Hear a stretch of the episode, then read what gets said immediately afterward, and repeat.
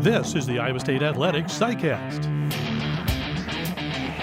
Hi, everybody. I'm John Walters. Today's SciCast is with legendary former Cyclone coach Johnny Majors, who's back visiting friends this weekend. Majors took Iowa State to its first two bowl games in 1971 and 72. And to this day, he has a strong emotional attachment to Iowa State University and Ames. We hope you'll enjoy our visit with Johnny Majors. Well, we're visiting with Johnny Majors, who uh, spent uh, several years here at Iowa State and had such success. And, Coach, I, I, Matt Campbell's here now, and he's the youngest coach uh, in the FBS level. When you came to Iowa State, you were only 33 years old, and you brought in a young staff, and you guys had a lot of energy. Can you kind of relate to what Matt's going through right now at Iowa State and the way that he's trying to do this? When I took the job at Iowa State, I was 32 in December of 1967. I was 32 in May. So I turned 33 after I accepted the job. But I also was the youngest head coach in Division One football at that time in the whole country, hmm. and I guess there were about 120 schools or 27 or so total in uh, Division One A. At that time, there were probably about 105, I guess, or something like that. I tell you, it's very exciting to say the least to become, become head coach. You never know what it's going to be like. You don't know whether you're going to be able to handle the situation or not, but you're there, so you got to get you got to get after it. People have asked me many times, "What's your greatest victory? What was your greatest victory at Iowa State and and uh, Pittsburgh and Tennessee?" There's none bigger than when we beat University of Buffalo my first game, 19 to seven, right here in uh, Clyde Williams Stadium, and. Uh, who knows if you're ever going to win a game when right. you coach or if you may lose a ball. but that was one of the greatest victories of my life. And uh, it was, I can imagine what he's going through. It's exciting, and you, you, you look forward to going to work.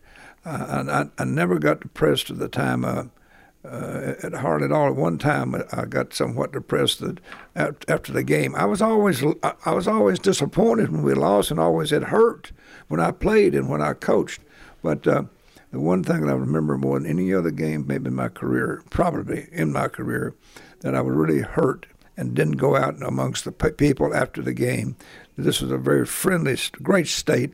People are wonderful, and uh, they hadn't been winning here, and they'd have nice house parties uh, on weekends. Saturdays to be sometimes a dozen people, sometimes six, sometimes twenty, and we always went out. Except the, the night after my second year's last game, we played Oklahoma State here, and they had us probably like 28 to nothing at halftime, and and ended up uh, only beating us 35 to nothing. And the coach that time had been a good friend of my dad's uh, when he was coaching at a small college. Uh, he, he was the Oklahoma State coach, and my dad got to be good friends. They played against each other when my dad was coaching at Sewanee Division three schools.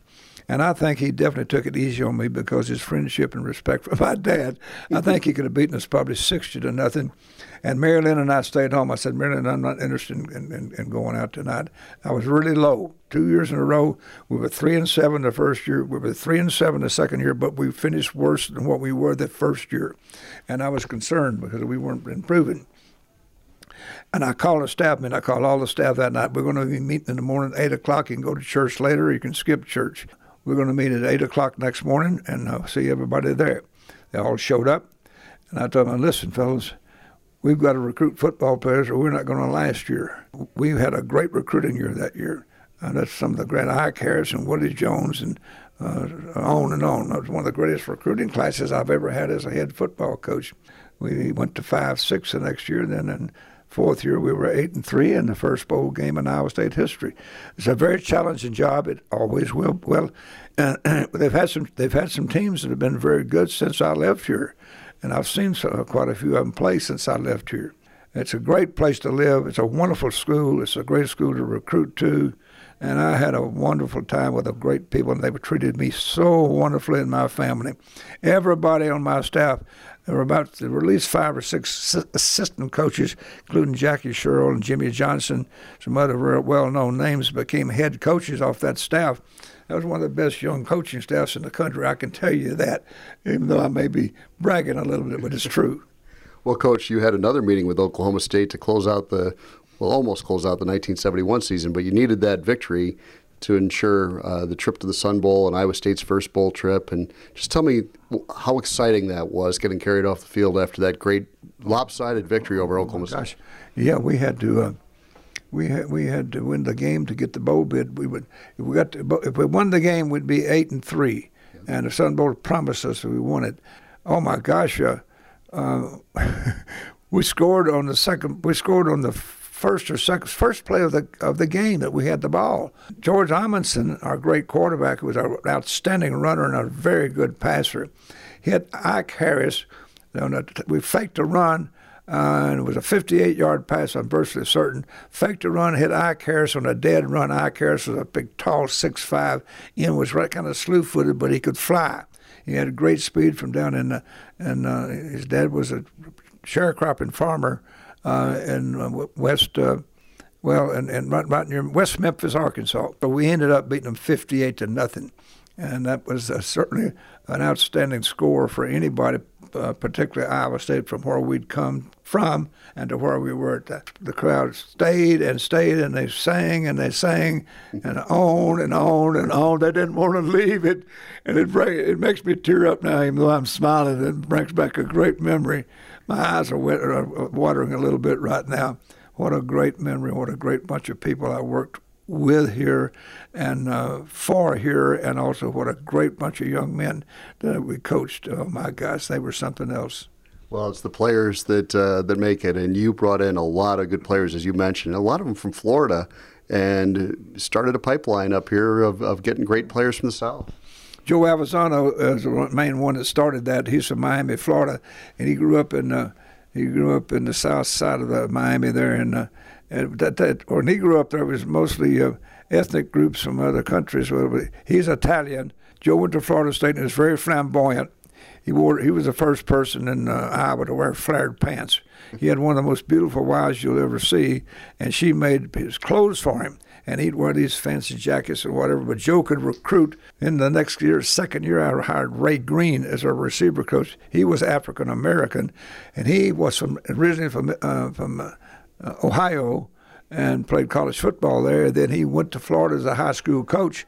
So I had a really double team effort with, in Georgia with those two and Florida. We had some great athletes out of there, and people like George Amundson from uh, from uh, Aberdeen, South Dakota, and uh, Dave McCurry from uh, right here in our own state, and many many others. Merv Krakau. Well, and Keith Krepfle, and I mean it, it goes on and oh, on. Keith Krepfle, oh, Krepfle. Potosi, Wisconsin. Potosi was a town of about 200 people. We picked off a few people that nobody else got because yeah. I'm a small town boy, and we. Uh, uh, we had a hard time finding what uh, position to play. We tried him as safety man, we tried him at uh, uh, uh, cornerback, and we tried him. He turned out to be one of the greatest tight ends in college football, one of the greatest tight ends certainly I ever coached. What a fabulous player! And you mentioned George Amundson. Boy, did he uh, do a lot of different things for your program, whether you needed him at running back, quarterback, whatever the case may be, he was exceptional. He was a superb athlete in every way. He was a great runner. He's 6'3", 215 pounds, and he could run a 4.740, and he, he broke the Iowa State all-time shot put record and discus record, and he had broken the American high school record in the discus when he was uh, in uh, Aberdeen, South, uh, South Dakota. Uh, one quick, quick thing about George. George had a great sense of humor, and he he liked to have a little fun in practice. I'm very I'm a disciplinarian. I know what I'm on. I want things done, little, little, things done. You know, you stress the little things. If you don't, it's going to come become big problems. But occasionally, he'd he'd sprint out to his right on a sprint out pass, and Kraft, he's such a great athlete and so so gifted. Krepfle would be running a little a flat pass from the tight end, and, and George would be running. He'd just he just lift his leg while he's running, throw it underneath his leg, and he'd hit Krepfle right in the hands. I said, George, what are you what are you doing? What the heck are you doing, man? This is serious business. Against Missouri, we hadn't beat Missouri in 31 years down there. And this is 1971, and we had not beaten uh, anywhere in 20 years. So we had a, had a terrific team there in '71, of course, and we we had the game won 31 to, to, 19 it was, and in the late in the quarter I said, okay, we're going to have the uh, we're going to run the clock out. Mm. We, we, we were going to run the clock out, and I said, George, uh, we'll do we'll do the uh, when I my favorite play, kneeling down, take the snap and center, and kneel. Well, the first two times he uh, when I told him what we were going to do, run the clock play, he knowing George, he's so competitive. He took the ball in center and he bounced around, jumped around, and jumped over the pile and made one or two yards, and then he did it again. And I, I said, I said that they're on, on our on our near our sideline on the hash mark, and I said, George, get on a. I said, I won't say exactly how what I said. I said, get on the ground, get on the ground. Well, he did it one morning. I said, I got down I got down on my hands and knees. I can't believe I let a guy do that. I probably should have. Now I'd probably jerk him out of the, that blame game. But he went 75 yards for a touchdown on an option keeper. He went 35 yards on an option keeper for touchdowns. And when I got on my hands and knees, here I am. I know 37 years old or whatever, 38, hands and knees, and they're close to the last one. I said, George, George. Get on the dat blame ground. That wasn't exactly what I said, dat blame. Get on the dat blame ground, George. And he says, But coach, he peeked his head out the huddle and he says, But coach, it'll ruin my rushing efforts. He's pulling my string. He's so confident. He knew he wasn't going to fumble. So I didn't throw him off the team. well, coach, you had great success at Iowa State, and then you went on to other great successes at Pittsburgh and Tennessee. But you've always you've always held a special place in your heart for Iowa State. You always come back, and I know you've told the story about you and Mary Lynn pulling away from Ames and thinking, what a wonderful place? And what is it that keeps drawing you back? When we backed the car out with the trailer on the end of it, I uh, had my two little kids. They were like four and, two at that time, or three and five anyway. Backed the car out of over in Ontario Circle on Ontario Road where our house was. And I backed it out and I says, Mary Lynn, I don't know what the rest of our career will be like, but it will never top what we've experienced here at Iowa State. And that meant for the people and what it the satisfaction of winning and knowing you can coach football and having good staff members and some wonderful athletes that probably Iowa State had never had anything like them, except when it was Clay Stapleton had a real good team one year in seven and three. I believe had those two great running backs, mm-hmm. one after another. He had several great single wing tailbacks. But anyway, in my career, there's been nothing more exciting and, and more gratifying than the five years I spent here. Uh, it's, it's hard to it's hard to explain what uh, it was. The first quarterback club I made, touchdown club in Des Moines. It Was, a friend of mine turned out to be a great friend. He, uh, they, they'd been having about 25 to 50 people at the quarterback club meetings, and when I came here as head coach, he went around. He bought a bunch of tickets and and paid for them, and to, went to see his friends and say, "You got to come see our coach." And, and this one guy says, I'm not going to go over there. He won't be there over a year. If he gets a job, another job, he'll be gone or they, will get rid of him. Nobody's ever lasted over there long, even though Clay Stapleton did for 10 years and was a great coach here. He said, You got to come. I mean, I've been to your I've been to your events. You're an Iowa graduate. I mean, you got to come, and, you, and we need to have a full house.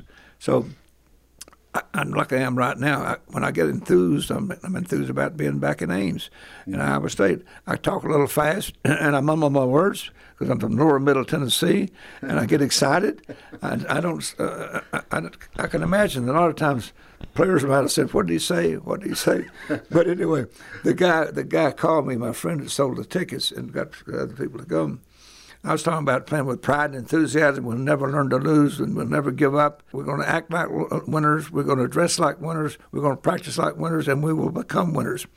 So the next week, he didn't call me for two or three days after my talk, but he called me and said, now, now, Coach, we don't know each other that well yet, but I thought you might appreciate this. Said the friend that said he wasn't going to come, and I said, You got to come or I'm not going to anything else that you uh, want me to buy, to buy tickets for, for I or anybody else. He says, he said, What did you think about our new head coach's talk? He said, Well, I didn't understand a that blame thing he said, but I liked the way he said it. I never lacked for enthusiasm, and I never lacked, for, for, for competitive, competitive encounters, but I wasn't always successful.